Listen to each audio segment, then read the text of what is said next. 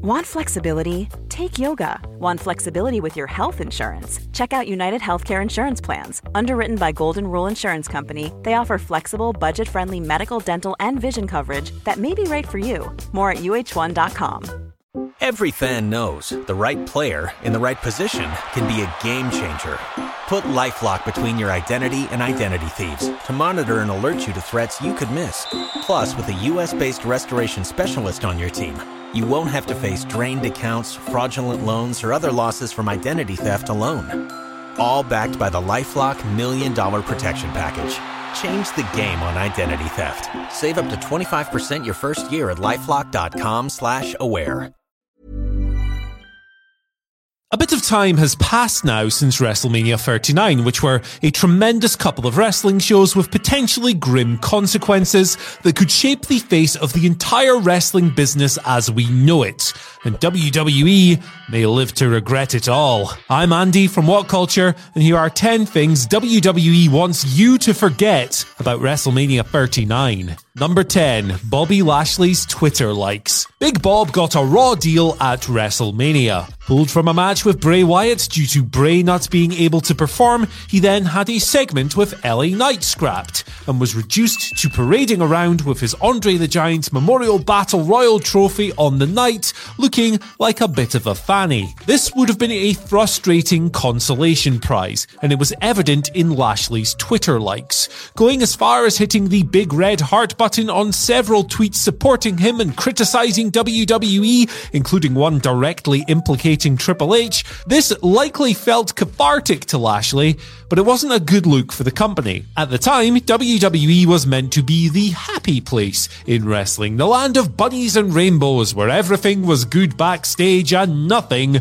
was bad. We have since learned following Raw that this isn't necessarily the case. Number 9. Shane McMahon. Whether it was a one off return or the start of a comeback doesn't really matter. Shane McMahon tore his quad and created a WrestleMania moment chaotic and cumbersome in equal measure. Obviously, I hope Shane is doing okay physically because even the weirdo Nepo baby of a demented billionaire doesn't deserve that level of scorn. But it was a massive embarrassment and forced Snoop Dogg, a non wrestler whose last physical act in a wrestling ring was the worst splash of all time, to improvise and try to salvage something with The Miz. Shane tore his quad on a simple leapfrog. It's one of the first things anyone learns in wrestling school and underscores everything that is dangerous about a 50 something year old man forced out of retirement into a dumb situation. The whole thing is best forgotten about.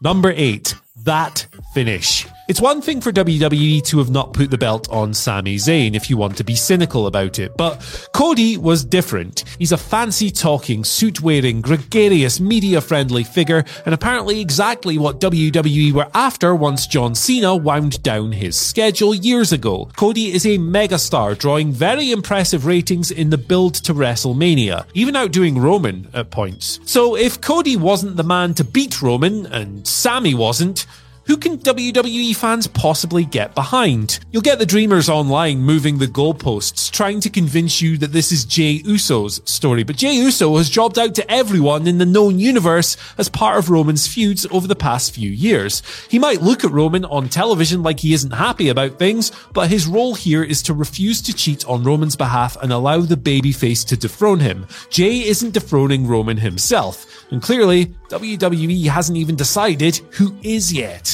Number seven, the other issue with that finish.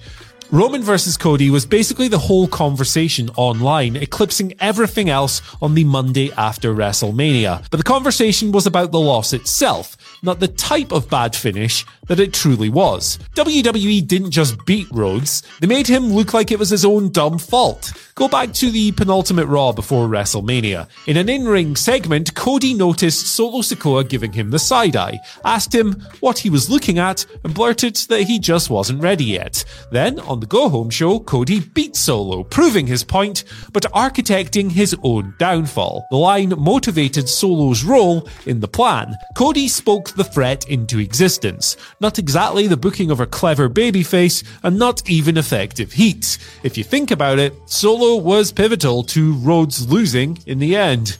Making Cody look like a giant dweeb. Number 6. John Cena's phoned in performance. Beating John Cena is a nice thing to have on your resume, but for Austin Theory, the rub gained from besting a legend on the grandest stage of them all was greatly diminished by Cena's own half-assed performance. This was a nothing match worked at a house show clip.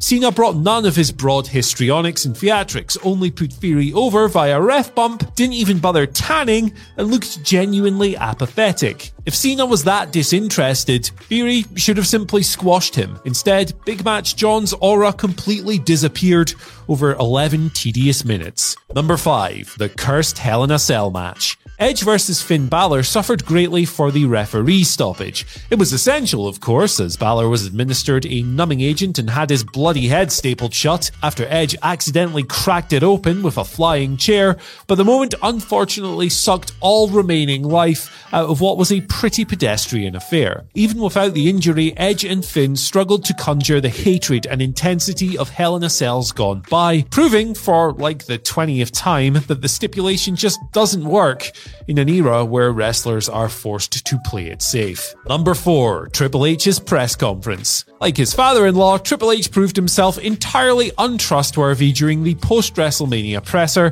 trumpeting the fake attendance of 80,000 for each night in a prime Vinceism. When grilled on Cody's loss, Triple H tried to get ahead of the story and claimed that Cody's journey was still unfinished. It was a defensive performance from Triple H, who really should have been ecstatic, given that, according to him, the show was a home run success. It is implausible to think that WWE actually has its next undisputed Universal Champion in mind. And if it is Cody, they've blown it.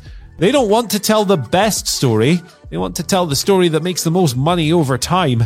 Number three, we've been here before. If you want to be pedantic, technically, this is something that WWE wants you to forget about Royal Rumble 2015, but these similarities are striking. If there was one incident plunging WWE below wider cable TV viewership, driving hordes of fans away, it was The Rock gingerly raising Roman Reigns' hand in a desperate attempt at getting the failed babyface over. A statistical deep dive by Brandon Thurston of WrestleNomics made a compelling argument that this was the driving factor, the pivotal point for WWE losing so many viewers during this period. That theory could be elaborated on to speculate that Roman winning that Rumble ultimately created the market for AEW. WWE has reversed that trend in recent years, but at Mania, they undid the goodwill. It was time for Cody Rhodes to win, and the fact that he didn't ruined faith in the process. Number two, a raw deal. The Raw after WrestleMania 39 was a putrid, tedious sludger of a show, veering between oppressive, Brock Lesnar dismantling Cody Rhodes, and redundant,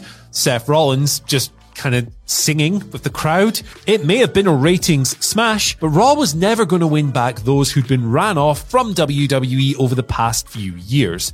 And in fact, it was so dismal that it may end up alienating those who were actually enthusiastic about Triple H's approach in the first place. And of course, now that we know Vince McMahon's involved and backstage morale has taken a tumble and the whole thing was chopped to pieces and put back together again, yeah, this was a disaster. And uh, number one, how good it really was. So after all of this, here's the thing about WrestleMania 39. The show was bloody excellent. Night 1 in particular was one of the best events to ever take place under the WrestleMania banner. Rey versus Dominik was impossibly fun, Kevin and Sami versus the Usos was an all-timer in terms of drama, and Rhea Ripley and Charlotte Flair knocked the life out of each other. And even with the dodgy finish on night 2, Cody versus Roman still kicked all kinds of ass. Gunther, Drew and Sheamus had one of the best intercontinental title matches I've ever seen, and things like Brock Lesnar versus Omos and Asuka versus Bianca Belair were so much better than their builds. Triple H was all too keen to tell you about how great the show was during his press conference.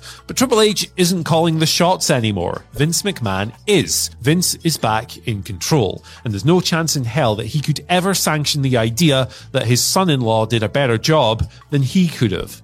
And if he could, he wouldn't have rewritten Raw. Anyway, guys, that's our list, but what do you think? Let us know down in the comment section below. After that, don't forget to like, share, subscribe, and ring the bell for notifications. Then, you can follow us on Twitter at WhatCultureWWE and myself at Andy H. Murray. The H stands for Hollywood.